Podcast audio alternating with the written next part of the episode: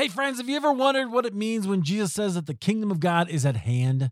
Can we really experience the reign of Jesus today, right now? Our guest today says it's not only possible, but has made it his life quest to bring the kingdom of God to as many people as he can.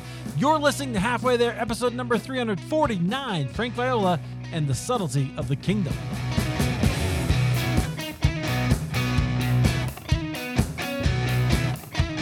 Friends, welcome back to Halfway There. This is the show where we have honest conversations with ordinary Christians about today's Christian experience. As always, I'm your host, Eric Nevins. Thank you so much for being here. I am delighted that you have downloaded and found this episode. Thank you for listening. Uh, you got a lot of podcasting choices, so the fact that you're here is, I don't think, a coincidence. I don't believe in coincidences. I believe in providence, so I'm glad you're here. Uh, friends, we have a really great guest. We'll get to that in just a moment. Before I do, let me tell you uh, if you want to support this show, there's two ways you can do it. The first way, you can uh, tell a friend about it. You listen to this episode, you go, that guest said exactly what I was thinking. Um, been talking about with my friends. Send them this episode. That helps so much. Just word of mouth lets people know what we're doing. And the other thing, and that's free, right? The other thing is if you go to halfwaytherepodcast.com, you can click on the Patreon button. Uh, some of you do that and help support the show every single month. Even a small amount does help just a little bit to help keep us running and pay for all the stuff that you don't see, but you get to hear, uh, like hosting and all that kind of stuff. So if you want to help out, that's the way to do it. Appreciate those of you who do. All right, let's dive straight into our conversation. I'm excited to have this one uh, because I know that um, it's just going to go to some some great places, topics that I love to talk about. Our guest is a best-selling author, conference speaker, blogger, and podcaster. Uh, he helps serious followers of Jesus know their Lord more deeply. And here's the part I love so they can experience real transformation and make a lasting impact. Uh, his blog is regularly highly rated, and uh, his books are, are also just bestsellers, which I think is great. Our guest is Frank Viola. Frank, welcome to Halfway There. Hey, I'm privileged to be on, Eric. It's a great honor. I'm excited to connect with you. We've been talking a little bit, and I'm excited to just hear a little bit more of your story. I think I shared with you uh, when we talked a, a, week or two ago about uh, your name was one of those names when I was in, in seminary. Your uh, your book, I think it was Insurgence, that was mentioned in, in at least one or two of my classes. So you your writing influence has been uh, has been a you know presence for me for sure, and I know I'm not the only one for a long time.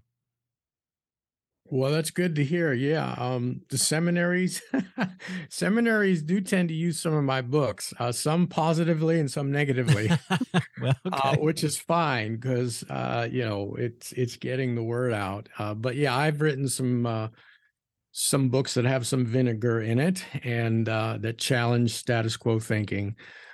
so yeah, I'm I'm I was surprised when you told me that on the one hand, but then on the other hand, uh, I was I was encouraged. So yeah, ab- absolutely. So one of the things that I think you you write about um, is this idea of the kingdom of God, right? And so I want to hear. I want to. So I want to go through your story because that's what we do here. But mm. I'm curious uh, as we go like how you came to that as a as part of your you know part of your message and part of what you're what you're doing because I don't I'm not I as much as I wish that this was the thing. I know a lot of people use kingdom language. I'm not sure we all mean the same thing, right? Oh, right. Absolutely.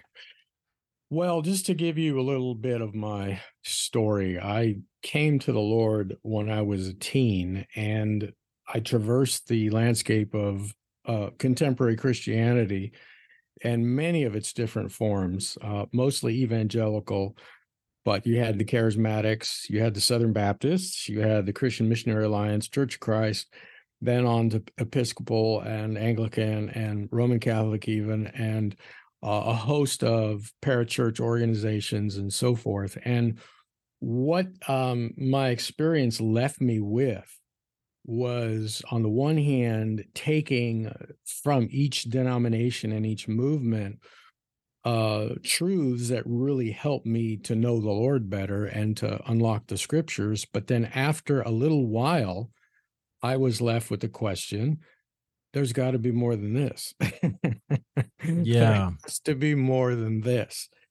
And that has led me on uh, what I call the deeper journey, which is the tagline of my ministry. And basically, it raises a question there has to be more than this, isn't there? And the answer is yes, there is. Yeah. More to Jesus Christ, more to his word, more to the scriptures, more to the experience of church. And um, moving along, I have made various discoveries in that deeper journey. One of them was on what the body of Christ really is in experience, not in doctrine, but in experience. Mm-hmm. When I read the New Testament, I see a group of people who are absolutely electrified by this person named yes. Jesus of Nazareth. I mean, electrified to the point that they will give their entire life to him, literally. Okay. And that they will uh, give their whole devotion not only to Christ, but to his body. Real flesh and blood people who are also following him. And it's an extended family, and it's beautiful you know the early christians in in the roman empire you know they took care of one another Mhm. they loved one another. You had jew and gentile where there was hostility for millennia arm in arm calling each other brother sister. I mean the roman empire never seen anything like it. And not only that but they gave their lives for one another they married one another they buried one another this was true family thicker than blood and that led me on a, journey of radical church restoration. And so my early books, beginning with Pagan Christianity, nice Mhm. title, uh, with George Barna, were uh, a look at what was the church in the first century. And I'm not talking about togas and sandals. I'm talking about the experience of the body of Christ. What was it like? And where did we get to where we are now, where church is simply something you attend? It's a building you sit in, it's a service you go through for two hours, throw your money in the offering plate, watch the performance, sing along with some songs, Mhm. listen to some preaching, then go home and live your individualistic Christian life. Where in the world did that come from? And so the that first book pagan Christianity was a look at where our modern day church traditions came from. Now, it's not an exploration of the Catholic Church or the Anglican Church or the Eastern Orthodox. It's it's the Protestant church traditions. And George Barna and I caught fire for that book because little did we know we Yeah. were stepping on some sacred cows, but we were really challenging people to ask themselves, why do I dress up for church on Sunday? Why do I sit in a pew and listen to a, a you know a, a sermon that lasts 20 minutes to 45 minutes? Why do I uh, observe most of the time during this service? And then why do I go home and live my individual Christian life? Where did all this stuff come from? So that was the the first. Some people call it the red pill, all right, uh, or the gateway drug. that was the first book to kind of challenge the status quo and ask questions that very few people have been asking. That led to a whole series of books that constructed and built up. Well, how do we get to what the Christians had in the first century? This this Mhm. this shared life community um, where they were absolutely blown away by this person, Jesus Christ, and were knowing him experientially together. Um, you know, and so I- I wrote a series of books following that, reimagining church from eternity to here and finding organic church that explain all of that. And Eric, not only did it come from my study of the scriptures and many scholars who have looked at this uh, subject over many different years, they're mostly unknown, um, but I experienced it over 25 years of living in what I will call Yeah. Body life, organic church life, just incredible. Changed my life.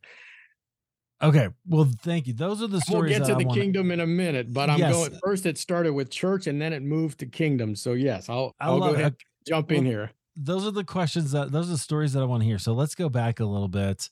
Yes, and sir. I want to hear a few a few stories. Um, so by the way, you didn't you don't know this, I don't think, but that was my animating question as well. Like I my question was, I growing up in a small town, well, Des Moines, Iowa, so small church.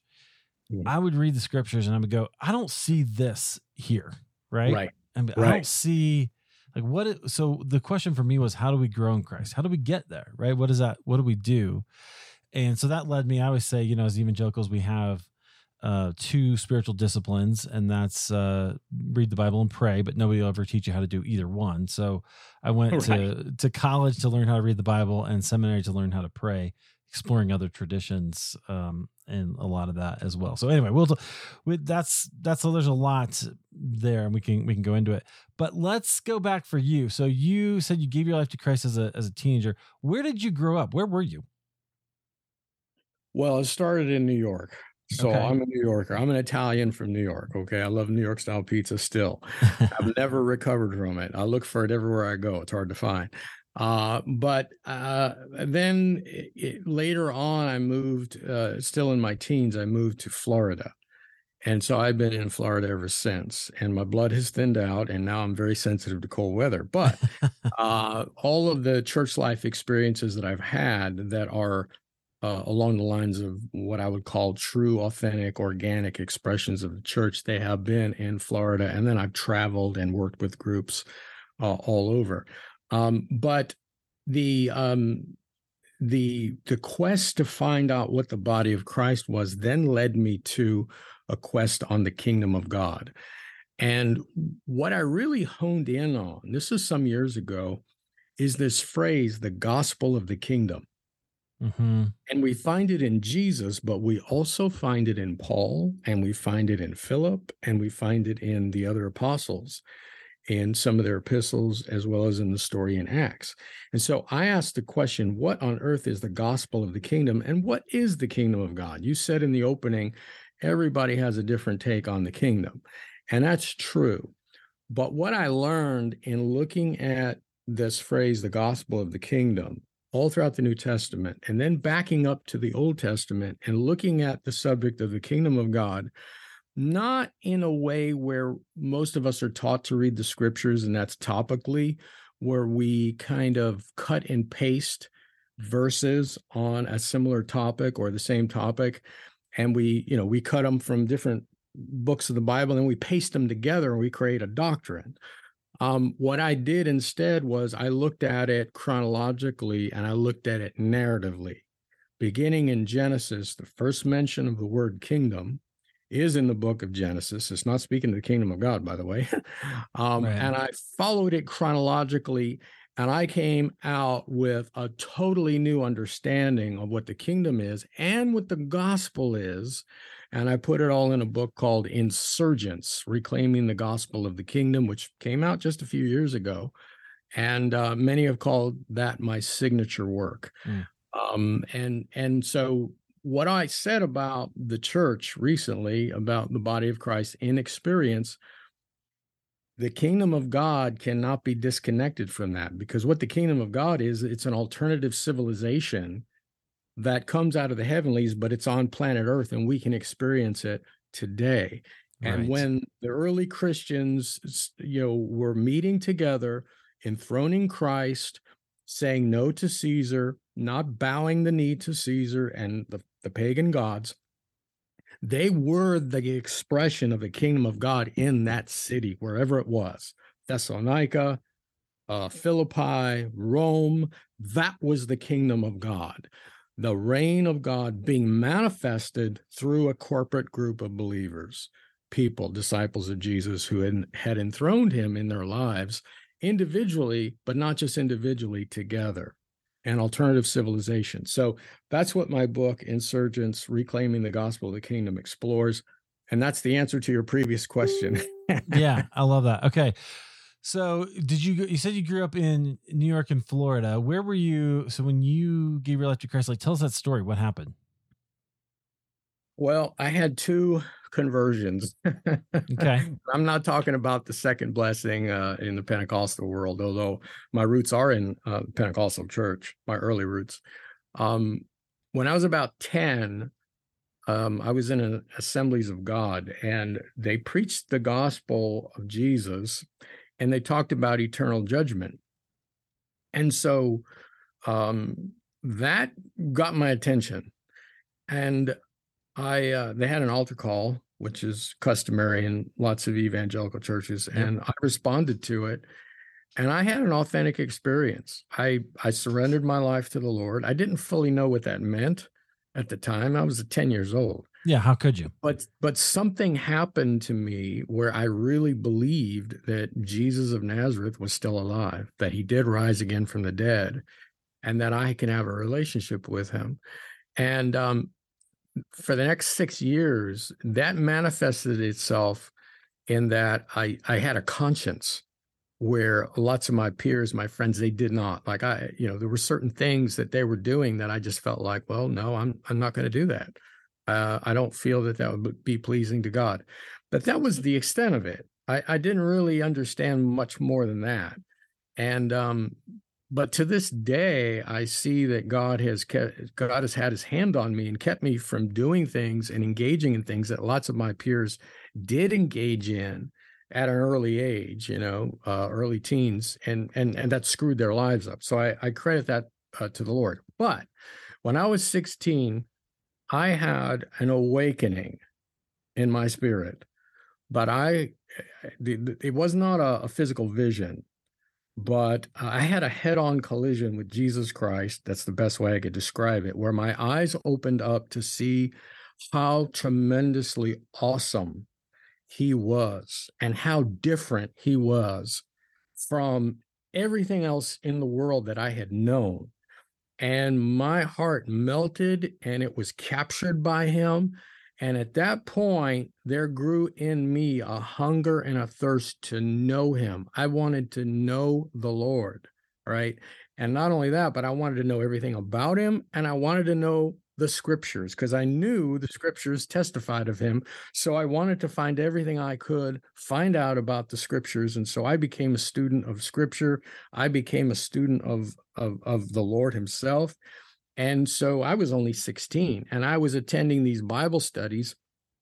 That's another story in itself, but I was attending these Bible studies where everyone else was in their 30s and 40s and up and I, am wow. this 16 year old kid. And of course, you know, they all were marveling at that and loved it because look, we got a young person. uh, but some of these guys, they knew the Lord, they knew how to pray, they knew the scriptures. And man, I just ate it up. It was, it was uh, like a sport to me, you know? Yeah. So what, what happened? Like, why, why did this awakening happen? Oh, well, no one can explain why that happens. You know, why did Paul of Tarsus meet the Lord on Damascus? Sure, but like, why did you, that happen? When you look at like, what was your experience of it? Take me into that experience so that our audience can go, oh, that's okay, so they can experience. No, I, am not sure. I'm not sure it would be like that because, uh, you know, certain experiences that different people have, it's hard to to articulate it. Uh, where everyone else can say, "Oh yeah, I know what he's talking about," and sometimes we filter things. Like I've I have friends who've had um, experiences of the Lord that you know one one friend of mine said I had an experience of the Lord. He was uh, I think he was 17 years old. He was in the back of a, a, a Chevy car, and um, he the only way he could describe it is he drowned in a river of love, and he mm. shook for three days after that. Yeah. Now I, I, I can't relate to that. I've never right. had that. yeah, that's so, like D.L. Moody had one of those experiences too, right? And his ministry completely changed like yes, afterwards. But that, but that's what I'm looking for. Like, like what? Yeah. So what? Well, the best way I can describe it is, you're a married man, correct? Yes. Okay. 26 years soon. Okay, so you're still married. Okay, good. Uh, so and I'm married too. But just imagine this: the early days when you're dating your wife, and maybe it was just before you were dating her or while you were dating her and you look over at her i don't know you know the scene uh the, the scene i've given some people to describe this is you're sitting on the beach your girlfriend's out there in the water or your fiance she gets out of the water and she starts walking toward you and your eyes you know lift and you catch a glimpse of her like you've never seen him before seen her before and you are just enraptured. You are awakened. You see her like it's it's, it's like an unveiling, and you absolutely not only are you in awe, but your emotions begin to rush with this dramatic sense of love, and you are falling for her. Well, that's what it was like yeah. with the Lord. Was this, was like, was this like in a time of prayer, or how did that happen? No, no, I, no, it wasn't. I was actually uh, with some of my peers, and they were drinking beers. I mean, we're like 16 years old, and I'm drinking a beer, and now we weren't drunk or anything. We were just drinking a beer because uh, that's what teenagers do. And so um, they're sitting there talking about their philosophies of life and what they're going to do in the future. And all of a sudden it hit me and my eyes were open to see the Lord. And and not only did I see him in inwardly now, like I never seen them before.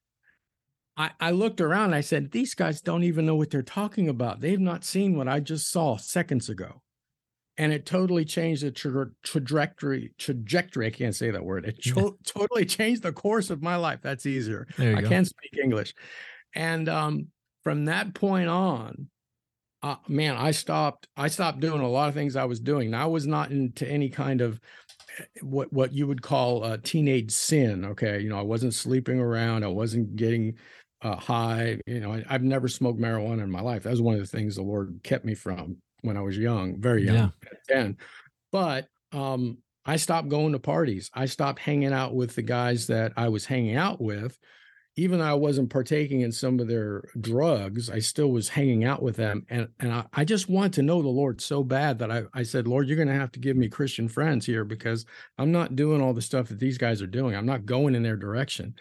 And he did. He blessed me with a, a strong Christian friend who was from a different uh, tradition and we just began to study scripture together we began to talk about the lord together it was pretty pretty amazing and and here's the here's the point i'm making that happened so long ago brother that hunger and that desire and that thirst for jesus christ still lives and breathes in me and the thing about the lord is this you can taste of him you can drink of him it'll satisfy you but you're going to be hungry again for him. Mm. You're going to be thirsty again for him. That well never runs dry.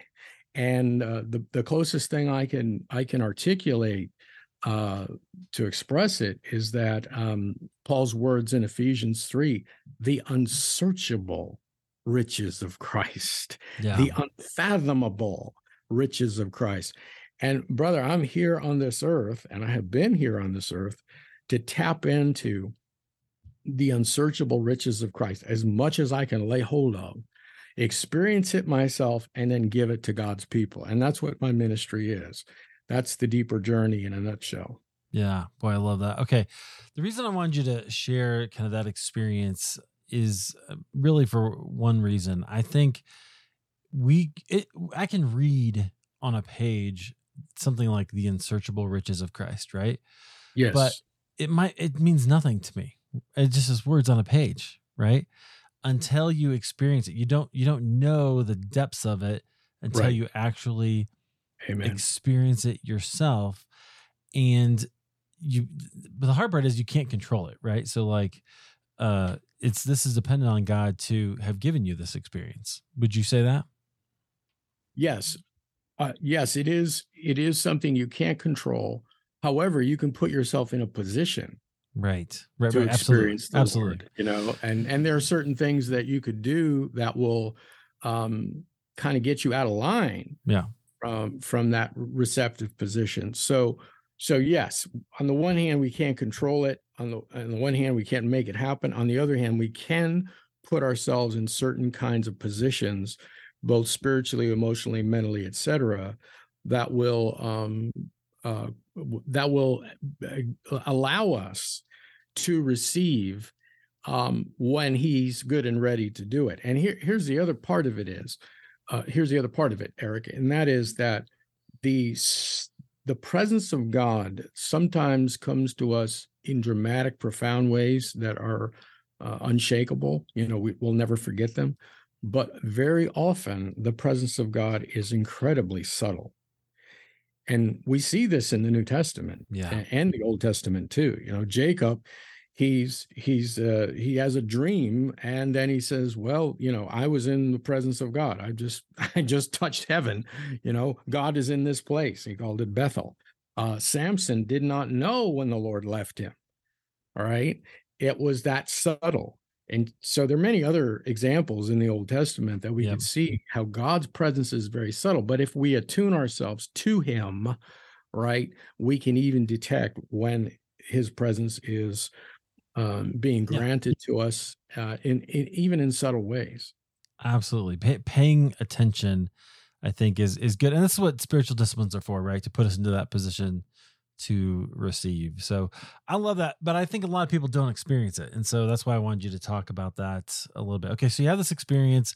This catapults you into a really hunger and you know kind of consuming everything that you can you were at church when you could be and all that all that kind of stuff where when did um did, did you immediately feel a call to ministry or when did that like start to develop for you well when i was 17 so this is a year after i had that initial um, powerful experience of the lord when i was 17 I, I remember i was in my room i was listening to something I don't remember exactly what.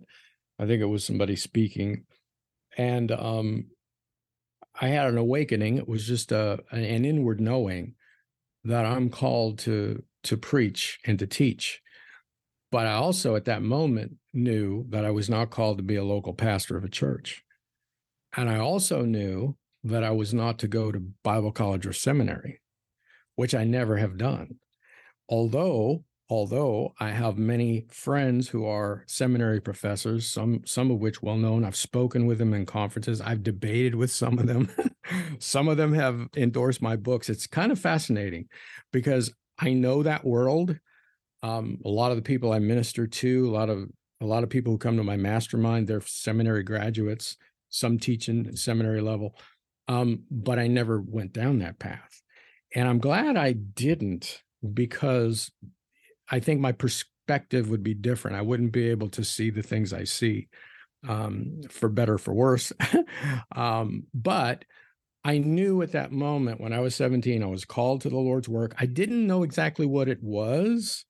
That was unfolded later, but I knew A, I was to uh, speak, uh, mainly teach um, and preach, and two, I was not to go through, I was not to engage in and pursue the uh, traditional uh, methods and avenues that people uh, pursue when they feel a call of God. So those were the two main things. Yeah. Yeah. Interesting that you felt like, no, they're probably not the, the traditional pastoral path. Um, right. yeah. Yep. Did, did anybody ever try to hire you? Uh, over the years, I've had opportunities. Yeah, yeah, yeah I have. Mm, well, especially you know after I've um, uh, written books and had them published and so forth. Uh, but no, even in my early days, before I ever wrote anything, um, I was given an opportunity to co-labor with a pastor, and um, and I, I, just didn't I didn't feel um, didn't feel peace about it and so I, I didn't do that but the, the, it's so fascinating though eric because i work with lots of pastors and i work with seminary graduates and i work with you know and even have as i say um, worked with in some capacity well i wrote three books with one of the leading seminary professors in the world um, but i'm not I, am not in that world so it's it's just a fascinating thing and i have lots to say about, about yeah. that world. But we'll, we'll we'll speak on that another time, maybe. Well, right. It is it is interesting, and uh, there's things I would change. There's things that I really did appreciate uh, in yes, my yes. seminary experience as well. So I think they do what they can, but there's it's a whole another thing. So okay. So I was interested in that. So then you felt called to ministry and you went you went for so where did you go? What did you do as you were pursuing that? What you know, how did that take take shape in your say 20s? Well, I went off to college in uh, in in um, Central Florida, and I became a, a teacher, a public school teacher, and that was my form of mending tents. And as I was doing that, uh, I was learning about through experience what the church was. Um, my friends and I had uh, left the traditional church we were attending, and we just started meeting very simply uh, in a home. And then we would travel and meet in different homes eh, around the city. Did but you we leave getting, for a, a, particular purpose, or was it just decided? we wanted to. We wanted to know what the oh leave. Okay, so the reason why we met is we wanted to understand experientially what the church was. All right. What what was this experience that the early Christians were having? That was that was the reason. The reason why we left is um various various reasons were were in play for different people like so some just felt a call to leave um for me i basically I, I had come to the end of my, you know, traversing of different churches and denominations and experiences where I was oh, saying, oh, yeah. okay, there's got to be more than this. But the thing that really pushed me out was um, we came in contact, my friend and I came in contact with an authentically demon possessed person. Now, I say authentic because this this guy had all of the traits that we see in the New Testament. He had clairvoyance. He knew things that were you could not know in a natural way. His voice would change. He would become guttural. Um, the the demons in him had names. I still remember one of them. This is we're going way back in yeah, the late yeah. And um, he would respond to the name of Jesus with profound violence. And um, we we ended up it's a long story but we ended up casting the demons out of him. But before that happened we went to our church. We were attending a pentecostal church and we asked the leadership if they could minister to him and their question was is he a member of our church? Our response yeah. was no. Uh, well no. Well i'm sorry we can't help him then then listen to this we called all of the charismatic and pentecostal churches in the city all right. You know, we didn't know them. We just called them, we looked them up in the phone book. Back then, you had phone books. And we called them all up and we explained the situation. And every single one of them gave us the same answer Is he a member of our church? Wow. No. I'm sorry, we cannot help him. What? Yeah, mm, uh, that's that's what we got. And finally, we found one. There was one exception, and uh, they said, "Well, we got a guy that uh, specializes in demonized people uh, we'll give you his phone number. You can call him. So I I called him one day. He answered. He was a very nice guy. He said, "Yeah, bring him to the service on Sunday night." Back then had Sunday night services. It's not popular today, and uh, so I did that. I brought him. His name was Derek. Brought him to the service, and after the service, this this gentleman laid hands on him, prayed for him, and um, you know said his thing, and um, he said, "All right, it's done. He's delivered." And my friend and I looked at Derek and he still had glassy eyes. He, he you can tell nothing mm-hmm. happened to him. And I said, Well, wait a minute. Look, it doesn't appear, appear that anything happened. He said, Well, you have to believe. You have to just accept it by faith. And we just thought, you know what? This is I mean, there's a place to exercise faith and walk in faith, not sight. But in a case of a demonized person, nothing happened. Weeks went by and he was still the same, out of his mind. And um, so we ended up having our own meeting. And we called a meeting. We asked all the brothers and sisters who we knew to meet at a certain time in a house. I remember it was uh, the house of David's, a friend of mine at the time. And um, we asked people to fast if they felt inclined to fast. And we spent, I think, two and a half hours with Derek, and it was it was dramatic. I mean, the guy, when we were, you know, speaking in the name of Jesus over, we didn't know what we were doing. We just read the New Testament and hey, he says, in the name of Jesus, come out. That's what yeah. we were doing. And um, and then there was one place where Jesus said, What is your name? Speaking to a demon. So we did that. What is your name? And he would say it and then we would ask questions like well how did you get in? And and and we were talking to these demons and it was it was it was incredible because at the end of it he started to vomit and it was it was vomit i'd never seen before. Yeah. it looked like ectoplasm man. It was green. And we had to get boxes to to catch it all because he was spewing all over the place. After that meeting this guy was in his right mind totally delivered. He didn't have to take antipsychotic medication, nothing. He was totally free. It was amazing. And so that raised my faith uh, several levels, especially yeah. when we say the name Jesus and he would scream, No, don't say that. You know, it was amazing. And, uh, I, you know, I was in my early 20s when I saw this, but basically, those were the experiences that led me to believe there has to be more to the body of Christ. You know, uh, that was the last leg. I already felt that, but here, here in living color, we did something as non-clergy that none of the clergymen who we knew and who we went to were able to help us.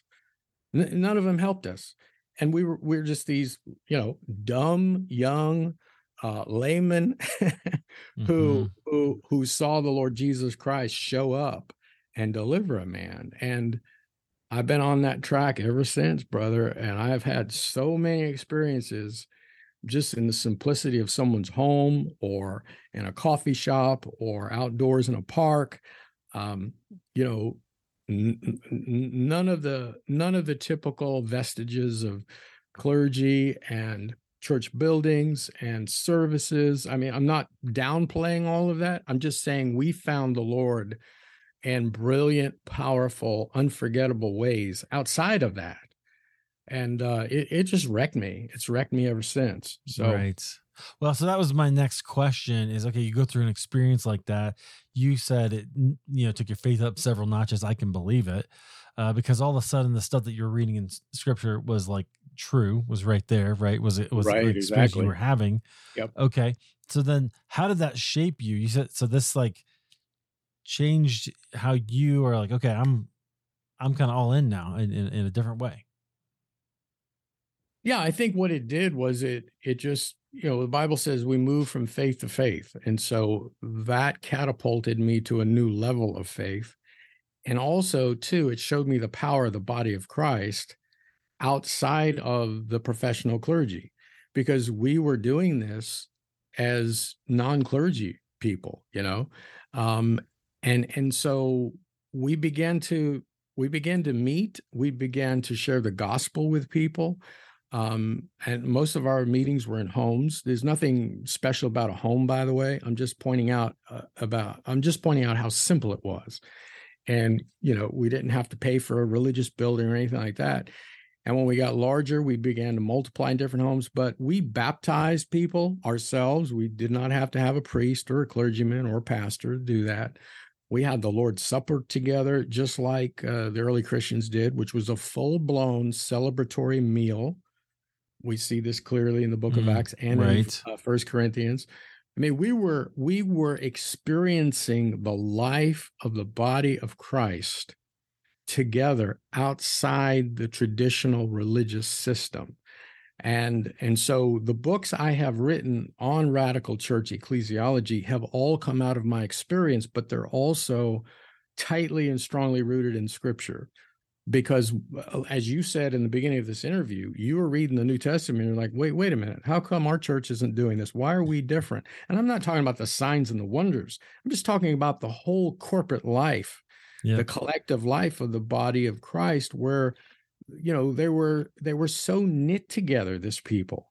And they weren't perfect they had problems and and we had problems too. In fact what's really interesting is that the problems uh that church that meets according to new testament lines will have are the same exact problems that you read about in the new testament.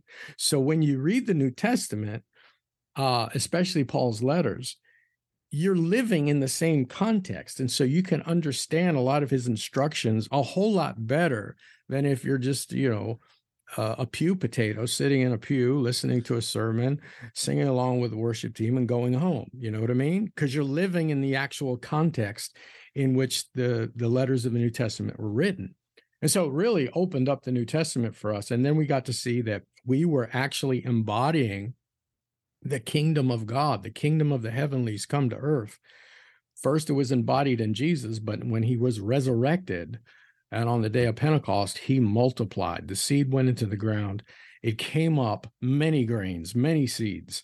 Mm-hmm. And those seeds were then put into an oven on the day of Pentecost, and they uh, they came out of the oven as one loaf right? That's the corporate element. And one of the things that I have learned um, by experience, but also it's all over the New Testament, is that the, the Christian life was never meant to be lived as an individual. It was always meant to be lived in a in a living, breathing community of believers, hence the body of Christ. And so, anyway, that that's kind of a short uh, riff on some of my story. Yeah.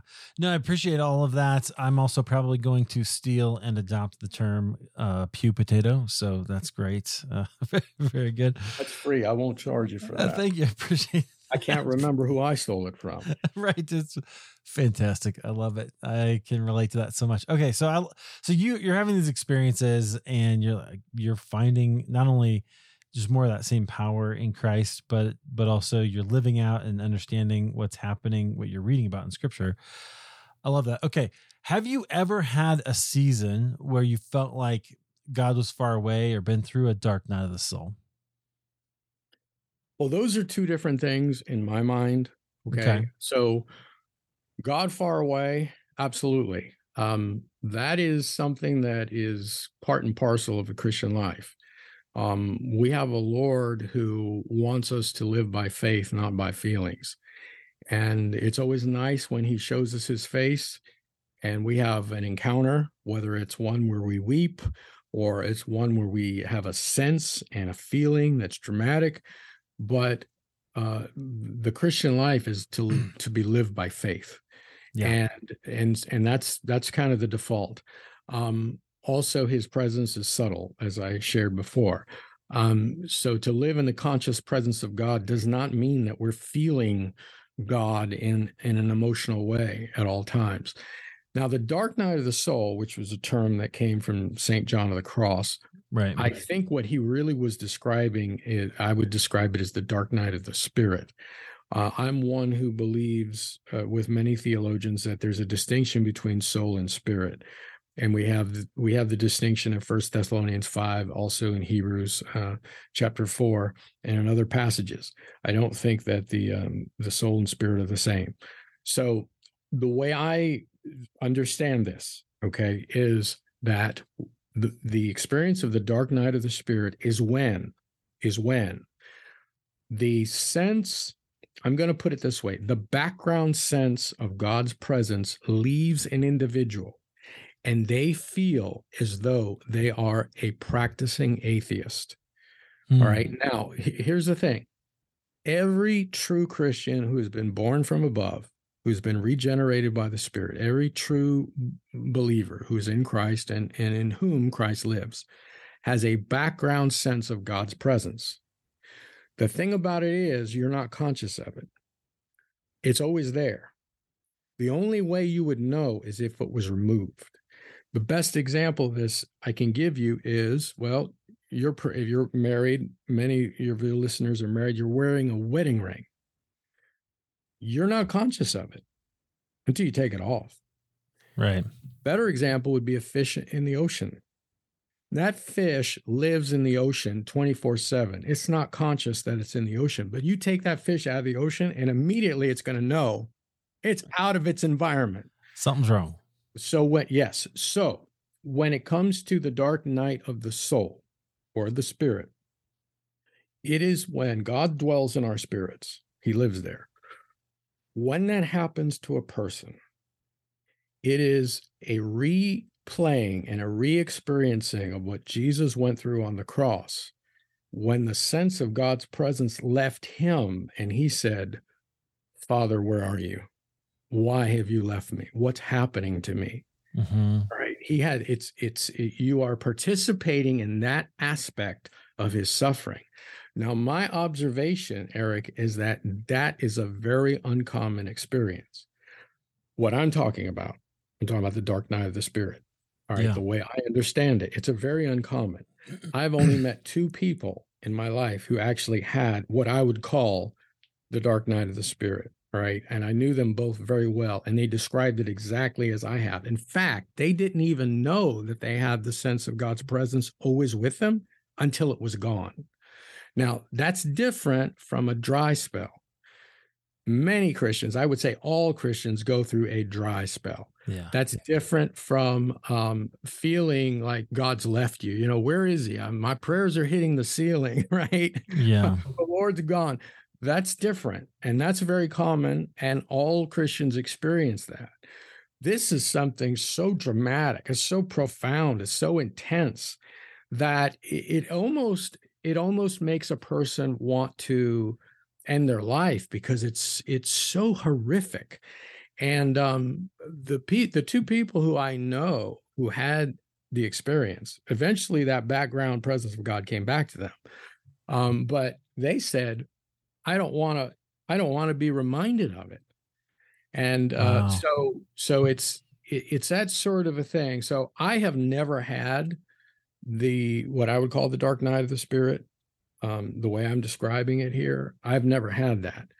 Have I had the sense of feeling abandoned by God? Have I been frustrated that the Lord has not moved on prayers and fasting over certain things that I know are His will? Yes. Have I, you know, been before the Lord and not felt a thing? Absolutely. You know, often. yeah. Um, so so those are things that I just would encourage anybody. Um, there's nothing wrong with you. Now, there are times where we could break fellowship with the Lord because of something we're allowing, you know, to live in our lives, and, and the Spirit of God is putting his finger on it, and we're not yielding. All right. Um, there's always going to be a war inside of us if that's what's happening. All right. But if you if you have no consciousness of anything that you're doing or embracing that's grieving the lord this is a common experience and the antidote to it is to recognize there's nothing abnormal about it and the lord wants you to live by faith not by sight not by feelings and and that's that's christian maturity really is yeah. that i don't have to feel him i don't have to see him i don't have to sense him but i'm still going to walk by faith because I know he is alive and I know he lives in me. Yep. And that's that's that's an expression of Christian maturity. Oh, interesting. I really love that. I'm reminded of the story about uh, Mother Teresa. One time she said, uh, I think it was in her, uh, I can't remember if she did, if it was a biography or an autobiography, but she did, uh, she said that she had only felt the Lord's presence for one month of her life. Mm.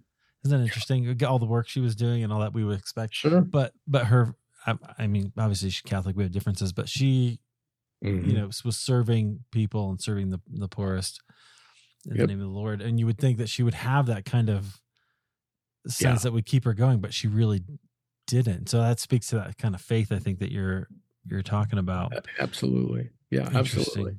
Interesting. Yep. Okay. So I appreciate that. That's an interesting distinction. I think you're right. I I do think there's a difference between there, and I'll tell you why I asked this question. But I think there's a difference between just like sort of a dry spell and a dark night of the soul, or a season when, yes, we can, or the spiritual desert. Um, you know, some people call it the the hitting the wall or something. You know, where you're like, because what what happens in those seasons is, and I think John the Cross described this as well, that God takes some identities away from us. We we let go of some things, and He gives us new things that uh, that He wants us to do, or we we feel freedom to live into who He's actually made us to be. Right. So, have you ever had anything experiences like that that you that sort of clarified your your vision, or you kind of got that early early on? Well, I you know I, the best way I can answer that is I grew up in the in the Pentecostal charismatic world, and in that world, if you're not feeling God, something's wrong with you. Hmm, sure. Right. And also, if you're not hearing His voice, something's wrong with you. And so, people will often in that movement, at least the people I knew, God was speaking to them every five seconds. You know, oh, I was mm-hmm. driving down the street and the Lord spoke to me, and the, uh, a twig of the tree moved, and God said this, and you know. what, so, what do you make of that? Because I I have those friends too, and I'm like, okay. Well, I I think well, I wish they wouldn't say the Lord told me, and I wrote a book. Just we're we're talking about things that are actually, if anybody's interested, I wrote a book called "Revise Us Again." Not revive us again, but revise us again. Revises and revision. And I talk about the dark night of the spirit. I talk about the felt presence of God, the background presence, everything we're talking about here. And I also have a chapter called The Lord Told Me. And, it's an yeah. exhort, it's Christianese. It's an exhortation to say, you don't have to say the Lord told me. Um, I probably have said the Lord told me maybe over the last 30 years, maybe twice I don't have to say the Lord told me. If I'm going to speak uh, as the oracles of God and I really feel the Lord has shown me something, I don't have to flower it up and I don't have to puff it up by saying the Lord told me. I will say it straight as an arrow. And if it's the Lord, people will know it. You know what I mean? They don't have, mm-hmm. we don't have mm-hmm. to say the Lord told me. Hey, look, the Lord told me. Eric, listen up. The Lord told me. Uh, like uh, like right now as we're talking, I have said things I know have been inspired by the Holy Spirit, and you said, "Oh man, oh yeah, oh man." Well, I don't have to say, Eric. The Lord told me to say this right. to you. right. Um, but I I basically got so frustrated. I, I came to the point where I was saying, "What's wrong with me? I'm not hearing God every five seconds. I don't feel the Lord every time I approach Him. What is wrong with me?" And I realized there's nothing wrong with you. I realized that a lot of those things were uh, conditioned and taught in the in that particular uh, religious tradition. You know, the people are taught to say, "The Lord told me." People are taught to say, "Oh, I felt God's presence so strong I couldn't stand." I mean, sometimes that does happen. Don't get me wrong. I've had I've had overwhelming experiences. I had one just the other day. I was weeping like uh, like like like I heard the worst news possible or the greatest news possible, and I was just reading First Kings three, and I got a glimpse of Jesus Christ in First Kings three. It was about Solomon, but Solomon is an illustration and a picture and a model of Christ. He is wisdom incarnate. Jesus is, and it just struck me eh, like a thunderclap, and I emotionally responded to it. Do I have that all the time? No. Do I have that most of the time? No and that's okay right and so so basically the short of it is i learned the subtlety of god's presence i have a whole message on that by the way where i take i take us through the scriptures and show how people were in the very presence of god and they they didn't even know it and they said it later oh i was in god's presence i didn't even know it um and and how the lord works and um i wrote a book with leonard sweet if anybody's interested oh, because oh, yeah. I'm saying resulted in this. I wrote a book with Leonard Sweet called Jesus Speaks, and it's all about how the Lord speaks to us today. And the opening chapter uh, uh, in my part of the book, which is part two, it's very practical. It shows you how to recognize the Lord's voice in very practical ways. The opening was all about what I'm saying to you that, you know, I felt and so many other Christians I've met felt, what's wrong with me? I'm not hearing God like Joe is. Joe hears God every day. Yes. As the Lord told me, what's wrong with me? And so I start the chapter out, the chapters, it's a whole section of the book, part two of Jesus Speaks. I started out talking about that problem. And then I give the solution that has been made real in my life. I can recognize the Lord's voice I don't have to say, the Lord told me. And he speaks in so many different ways, so many different ways. Right. And we just, you have to be paying attention. That goes back Pay to the attention. posture that you were talking about before.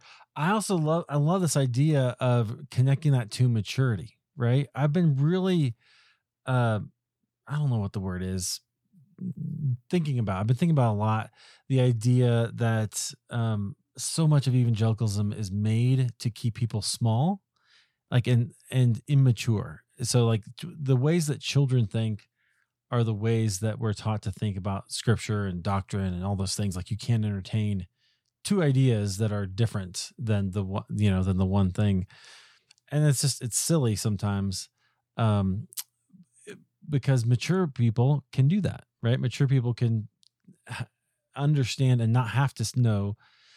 So i'll just i'll take that example. So uh immature like children when you're a child you take everything literally right? When you're a mm-hmm. child mm-hmm. you babies don't know that their parents still exists if they can't see them if they're not in proximity right?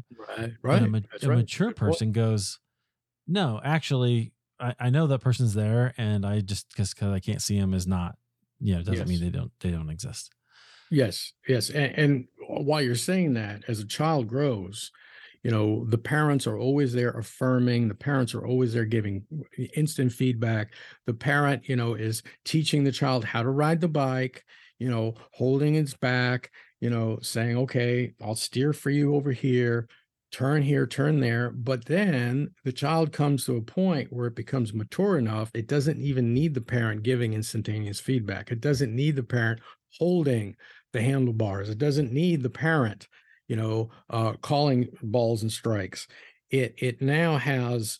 Uh, Paul talks about the mind having the mind of Christ. Mm-hmm. That's an that's a statement of maturity there are, and this is part of the book uh, Jesus Speaks that I talked to you about. The second part of it is that um, you know when you have the mind of Christ, you don't have to consult the Lord on every single thing that comes up.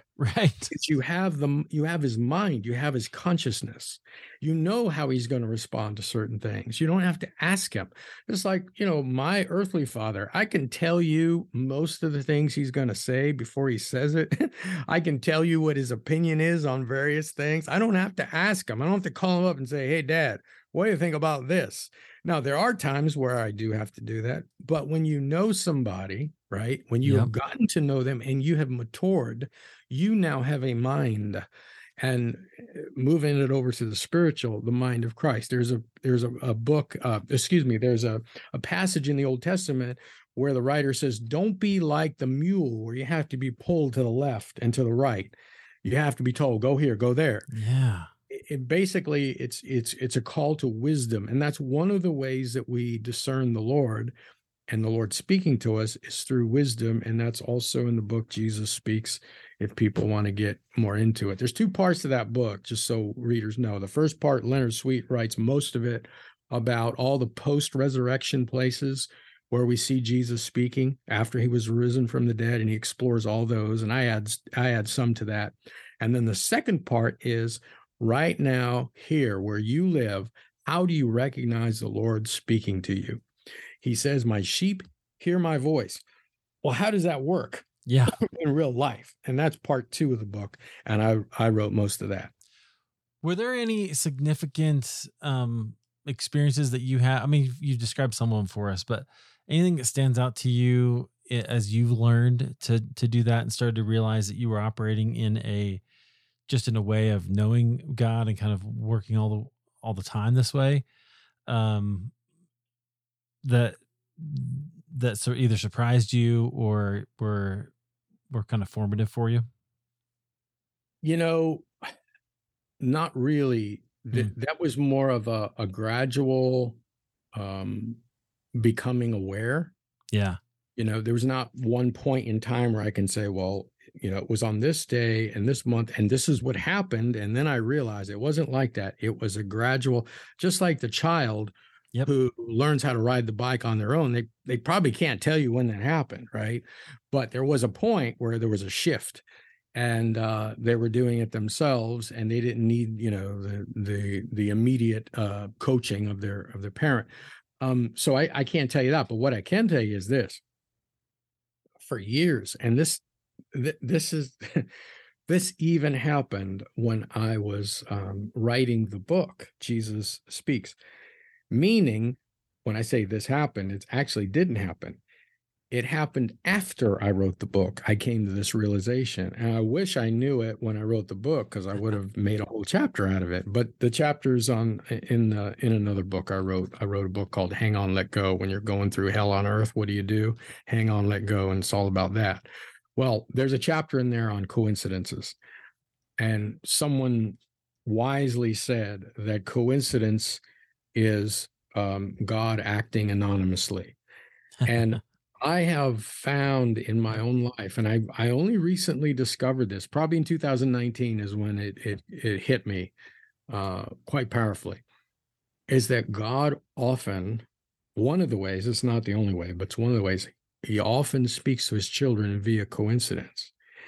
Now, I don't mean, you know, the Yankees won the World Series on the same day it turned 95 in Florida. And oh, wow, isn't that amazing? I'm right. talking about things that are, it's hard to explain them because they line up and they go together in such a dramatic way um, that you can't help but look back and say, look at this is the Lord nudging and saying, yep, mm-hmm, you're in my will. You're in the center of my will. You know, you're walking in the way I want you to walk yep. at this time. And I, in 2019, I had a very difficult experience personally, and and that book came out uh, of it. Uh, well, many experiences I've had. That book came out. Uh, hang on, let go. But that was when I learned the power of coincidence in the confirmation of God's word. Two or three witnesses. Every word shall be established by two or three witnesses. In the book of Job, it says God speaks once. No, he speaks twice. And that's the power of the coincidence. And um, if you pay attention, every bush is burning if you pay attention. Yeah. And if you pay attention, one of the ways in which he speaks is coincidences. But in 2019, I started to write them down and I had a full page of uncanny coincidences that that was it was the lord showing me um that he was with me in a special way that what i was going through was going to turn out uh, for his glory and for my gain which it did i didn't know that at the time hmm. but it was it was um a way of him giving me feedback from heaven that was hard to dismiss and it was beautiful and and even to this day he speaks to me through coincidence. I'll just give you one small tiny example. So i was speaking at a conference last year and um, it was an important conference. That morning i got an email no excuse me it was a text from a gentleman that i've not heard from in years. And he says uh, something i'm paraphrasing he says oh frank the lord just put you on my heart I just want you to know he's with you and he's going to bless whatever it is you're doing. He had no idea the conference. You know, we're not connected on social media or anything. I've not heard from him in years. That comes out of nowhere. Then that so that's witness one. Then in the room before the conference, I brought my wife together with uh, three other brothers who I'm close with. I never ever um, reveal the subject I'm going to speak on when I'm holding a conference. Okay. Never. The only person that knows are the angels in heaven and my wife. Mm-hmm. That's it. Okay. Well, so the brothers I was with, they had no idea what I was going to be speaking on. I had not told a soul, and my wife doesn't talk to anybody, okay, about stuff like that. We're in the room, and I said, Brothers, let's pray. My wife was there too. We started praying, and one of the brothers says, Lord, we are children of the day. And we ask that you would bless this conference. Well, at, when he was finished, I turned to my wife and I said, Did you hear what Darwin said? She says, Yes, I sure did. Well, the conference subject was We're children of the day. Wow. So that that's an example of what I'm talking about. And that was just a little uh, chocolate dropped out of heaven to say, I'm with you. I'm in this conference. And it turned out to be glorious. But it really blessed me, you know, just a little thing like that.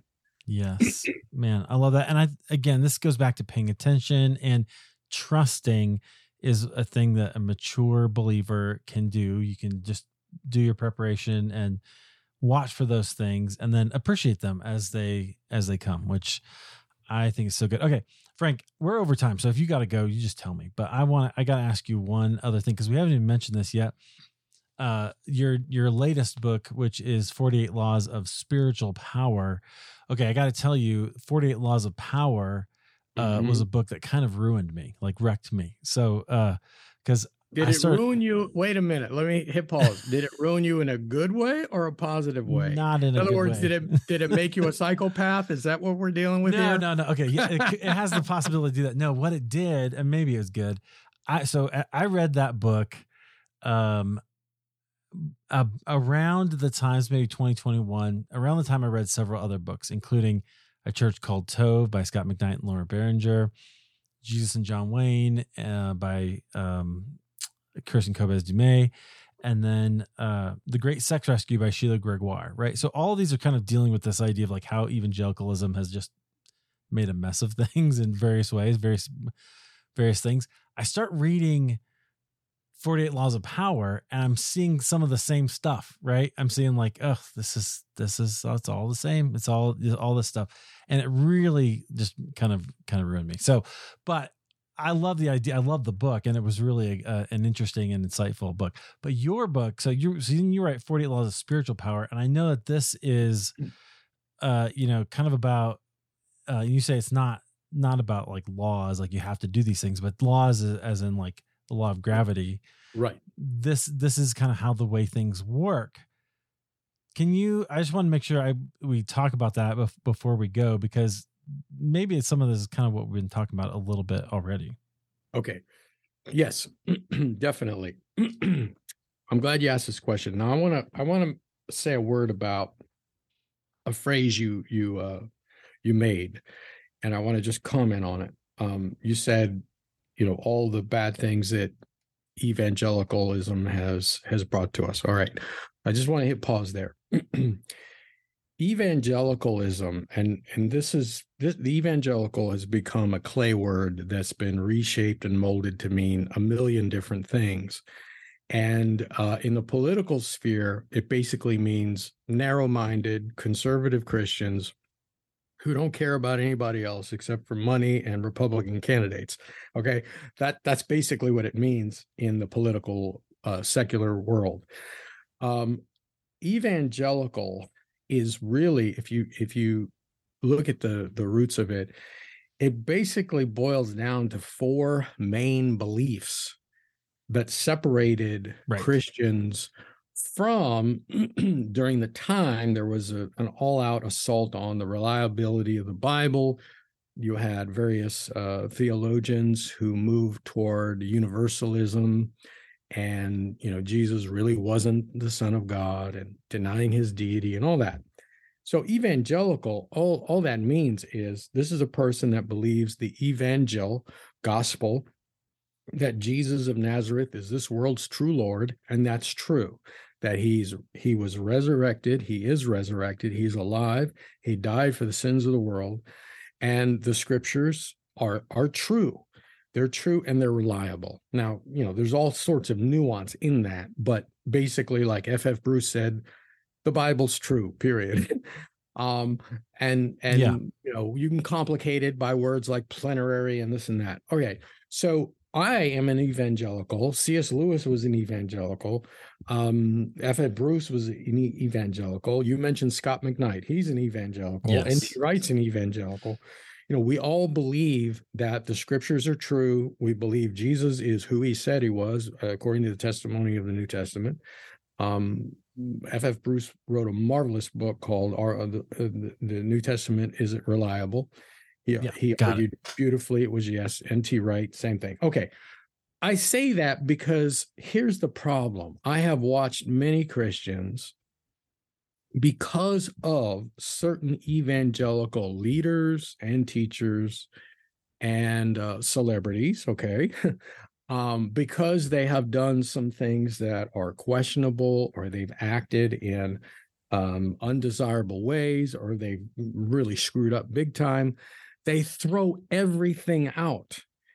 And now they're questioning if Jesus is even who the New Testament testifies he is th- things like the resurrection and all that. And I wrote an article, um, it's on my blog, frankviola.org. People can search for it, but it's basically called um, When Christian Leaders Deny the Faith.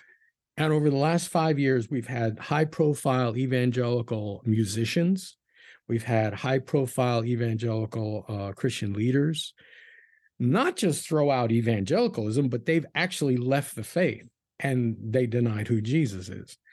And I basically, what I do is I deconstruct their own uh, story and testimony. You know, de- deconstruction is a nice word. Uh, you could use it many different ways. Many people, when they use that word, they're basically it's a synonym for abandoning the faith. um, that's what it's become. But but I deconstruct it by taking it apart and going through everything that they say. Like for example, one person said, Eric, we got tired of going to church. They said, we we got tired of we we we didn't enjoy praying or reading the Bible again. Well, guess what? I got tired of the church in 1988 going to, but right. I found the experience of the body of Christ and there's nothing like it. Yeah. We're made for it. That's different than attending a church service. Read the Bible and pray. Well, the way most Christians, and the way I was taught to pray, I find it a major long yawn. It's boring. but right. I have found a way to encounter Jesus Christ in fellowship that's beyond prayer. Uh, reading the scripture, reading the scripture can be the most tedious, uh, yawn inspiring things a human being can do, but to encounter Christ in the scripture, that's powerful. Mm. So basically, when Christian leaders deny the faith, I'm I'm responding to a lot of their testimony. I just say that because you may have listeners listening to this saying, well, it's either or. If I deconstruct, that means I have to abandon the faith or I have to throw out yeah. the central tenets of the Christian faith about all Christians, to use C.S. Lewis's phrase, most Christians in most ages have believed.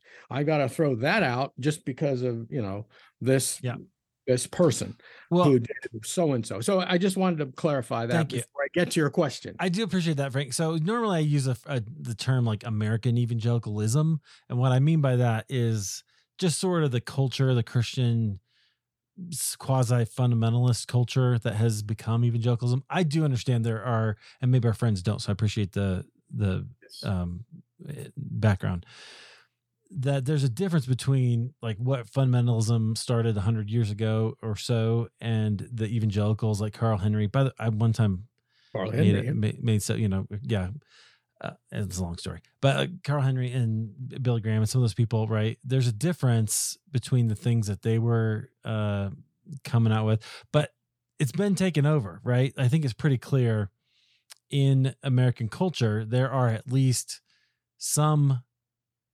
Christian um, movements that are uh, using power in ways that are, I think, nefarious. Yes. Right. Absolutely. Absolutely. And so, and that's what I'm. That's so when I say American evangelicalism, that's what I'm giving. But I also want to say and differentiate that from what you're talking about the idea of living in the way of the kingdom of God, because that's a whole different deal. And that's actually what gives me hope when I understand that there's that difference. I can go, look, the kingdom of God works this way, right? I spent, I went to um, the National Religious Broadcasters uh, Convention, and you know, a lot of good people.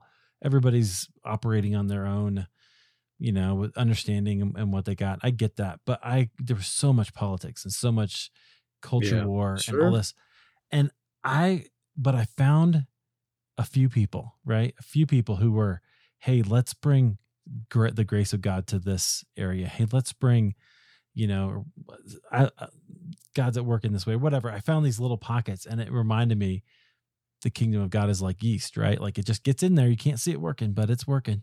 It's doing its thing and it's it's subtle and like subtle is what you what you said. It's doing its thing.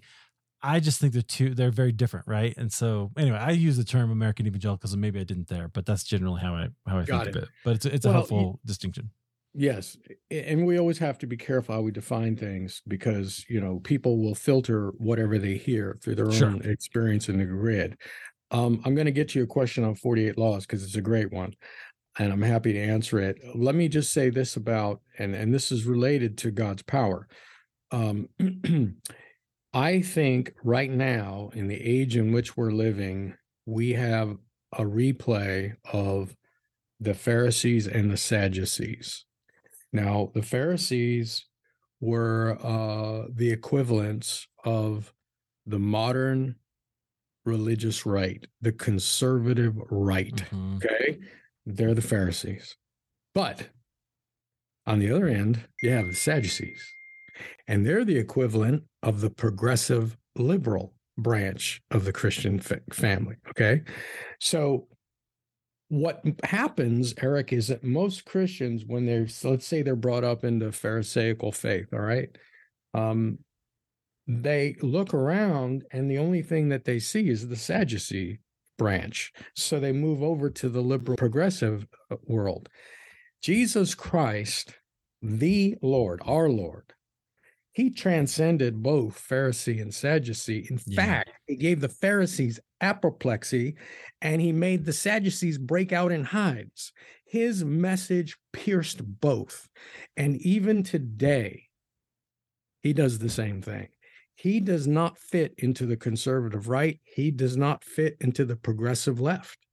He is somewhere beyond both. And one of the points I make in the book Insurgence, Reclaiming the Gospel of the Kingdom, is that Jesus Christ the King and his message does not fit into either the, the progressive left or the conservative right. I, I don't mean just politically, but I mean theologically. So yeah. that's the perspective where I'm coming from when I wrote this book, 48 Laws of Spiritual Power. The book that uh, you referenced, 48 Laws of Power, which by the way, I did take as inspiration for the title. Right. Uh, in case anybody was wondering. Um, I took that as inspiration for the title. I did not read that book. I heard years ago, I heard maybe five chapters on audio. Somebody gave me a bunch of audio books. I was new to audio books, So I started listening to them and I found this 48 Laws of Power, which, by the way, is a bestseller. Most of the people who uh, purchased the book are prison inmates and celebrities. right just in case you were wondering. um, that book, here's my statement on that book it is a disquisition and um, exposition on how the flesh operates. Yeah. It shows people how fallen human flesh can be manipulated and uh, utilized to gain power and control over other people. It's a study in selfishness, is what it is. And when I hear Christians read it and like it, I, it mortifies because right. why why would you like this book unless yes. maybe you're trying to understand how fallen humans operate at a high level, right? Um but i i couldn't get past i got four or five chapters. I said i am not I, I, have no interest in this. I know what the flesh is. I've seen it in myself. I don't want to learn yeah. more about it. You know what i mean? Or i don't want to hear stories from history about how people exercise the flesh. You know the flesh is nailed to the cross and that's where it ought to be uh, in the life of the Christian. So anyway, I got the title from uh, from Robert yeah. Greene, and um, I wanted to write a book on how God's power operates in the believer's life and in ministry. And over the last 40 years, I have excavated uh, all the things that I, I, shouldn't say all, but a lot of what I've learned being in ministry, uh, being with the Lord's people, being with unbelievers, ministering Christ to them, um, and and even in my own life, my own personal relationship with the Lord, I have tried to distill how God's true power operates through a human vessel. What increases it in a person's life and what decreases it in a person's life. And i i'm exhibit a because everything i write about comes from my own experience as well as the experience of other people who i've learned from right? And so um, that's what the book does. And one thing about the power of God, I will say, is it it operates completely opposite. Yep. the flesh. So you could take all of the laws that Robert Greene has has written, um, and if you invert them, yep. now you're going to get uh, an inkling into what the kingdom of God is and how it operates. Uh, the other thing is the laws of uh, the spiritual laws that operate in God's universe. Um, they're counterintuitive. They're countercultural. They're counternatural. And uh, so that's what I have done here is I've tried to write a book about God's power. And just so people listening know, this is not uh, this is not a book that teaches you how to zap demons and you know do great wonders and eat cucumbers. Um, it does talk about the supernatural, the miraculous, some, but it really goes into our day to day lives and ministry of all kinds. Whether you're talking to a fellow Christian and trying to counsel them through a problem, or you're talking to an unbeliever and you're trying to show them the Lord, or you're or you're someone who speaks in front of audiences or you're a pastor or you're a teacher or you're a podcaster okay um that's ministry so it's yeah. all about how to leverage god's power for his glory and for his gain and that always benefits us as well yeah absolutely it does okay I love that. And friends, I want you to check it out, uh, particularly if that's something that you're interested in. Uh, we have mentioned a ton of books today, partly because Frank, you've just written so many. Like you're you're prolific, and I I appreciate that. Um, but uh, so they're there, and then anything else that we mentioned, uh, including uh, when Christian leaders deny the faith, I think that would be really helpful for people. Is all linked up in halfway there podcast.com in the show notes, and it's probably in your app there as well. You can just click it and pick those up. Definitely, you should. Um, Frank, thanks for being here. I really do appreciate hearing some of your story and talking about these subjects. This is the stuff I love to talk about, so I'm really grateful. Is there anything? Oh, let me just say before I before I do that, um, your website is uh, frankviola.org. Is that right? That's it. Everything okay. we've talked about, the articles, there's podcasts on there. Um, oh, it's over over a thousand articles, and there's a search window if you click on articles, and all the books are there too. So, yeah, everything's there. Perfect. Is there anything you want to leave us with? Yeah, if I have any um, listeners uh, who are in ministry, whether you're a pastor, a teacher, somebody, a missionary, or maybe a professor, I hold a mastermind every year geared toward people in ministry. It's called Ministry Mind, and uh, the other term for it is the Insurgence Experience. And we have one coming up next year, whenever this thing airs. You can go to Ministry Mind, it's all one word, ministrymind.org, O-R-G, ministrymind.org, and look at what it is. And if it resonates with you, you can apply. Uh, but it's a great uh, experience, a mastermind Masterminds are very popular in the business world. I'm sure, Eric, you're familiar with them. Oh, yeah. But in the Christian space, most Christian leaders have no idea what a mastermind is. It's not a cohort, it's not a pastor's network meeting, it's beyond all those things. So, anyway, I give that to you if you're in ministry. Absolutely. That's perfect. Thanks for being here, Frank. I appreciate it. Thank you. My honor.